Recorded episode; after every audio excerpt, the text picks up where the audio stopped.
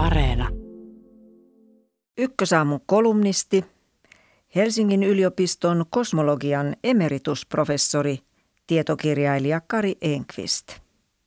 Suomen Akatemia on maamme tärkein tieteellisen tutkimuksen rahoittaja. Äskettäin Twitter-tietäjien tribunaali on hämmästellyt tuettujen tutkimushankkeiden koukeroisia otsikoita ja tuominnut tutkimukset haaskuuksi. Vaikutelmaksi on jäänyt, että tutkijat saisivat rahaa kuin turvetuottajat kättä ojentamalla. Tutkijat puolestaan ovat huomauttaneet, että kaikkia rahoitushankkeita arvioivat riippumattomat, useimmiten ulkomaalaiset ekspertit, ja että vain pieni osa anomuksista rahoitetaan.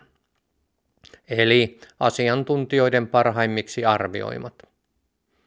Kaikki tämä on totta. Arviointiprosessia on kuitenkin hyvä avata. Ensinnäkin Esimerkiksi luonnontieteelliset ja yhteiskuntatieteelliset hakemukset eivät kamppaile rahoituksesta keskenään. Niille Suomen Akatemia on varannut omat pottinsa. Kaikkiaan erillisiä rahakirstuja on kolme kappaletta. Toiseksi, kemistit eivät päätä fysiikan rahoituksesta, eivätkä kielitieteilijät sosiologian. Arvioitsijat edustavat aina hankkeen kapeahkoa aihealuetta ja erilaiset muotivirtaukset ovat läsnä valinnoissa.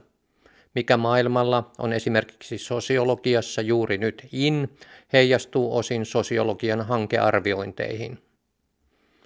Lisäksi arvioitsijat eivät ole tiedejumalia, vaan ihmisiä, joiden henkilökohtaiset mieltymykset tuovat prosessiin tiettyä sattumanvaraisuutta. Mitään absoluuttista mittaria yksittäisen tutkimushankkeen hyvyydelle ei siis ole olemassa. Luonnontieteissä arviointi on suhteellisen suoraviivaista. Luonnontieteet ovat näet kumulatiivisia, uutta tietoa kasataan vanhan päälle. Yhteiskuntatieteissä ja humanistisissa tieteissä kyse ei aina ole pelkästään tieteen tulosten lisääntymisestä. Usein tärkeä on myös uusi näkökulma.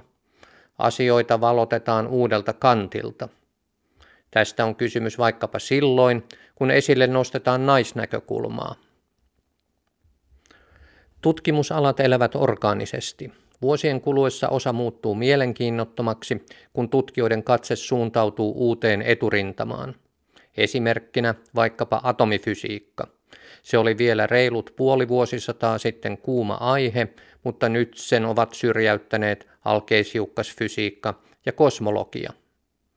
Tämä on tieteen itsekorjautuvuutta.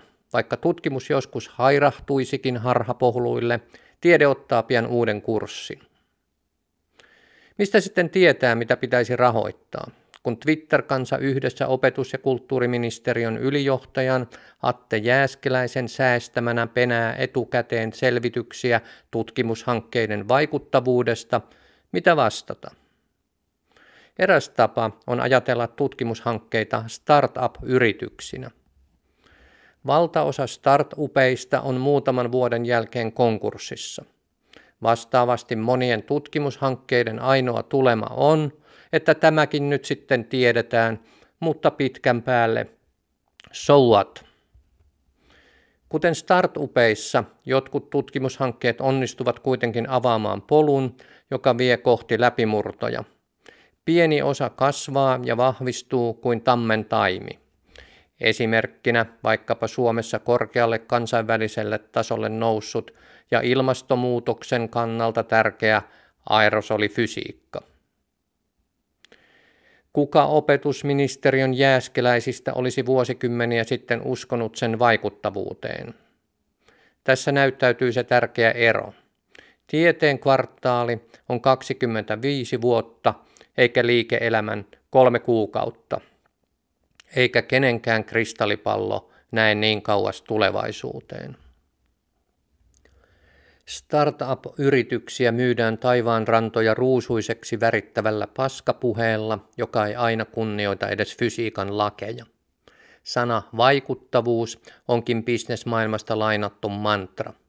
Toivon todella, ettei tiedehankkeita jouduttaisi perustelemaan samalla teeskennellyllä potaskalla.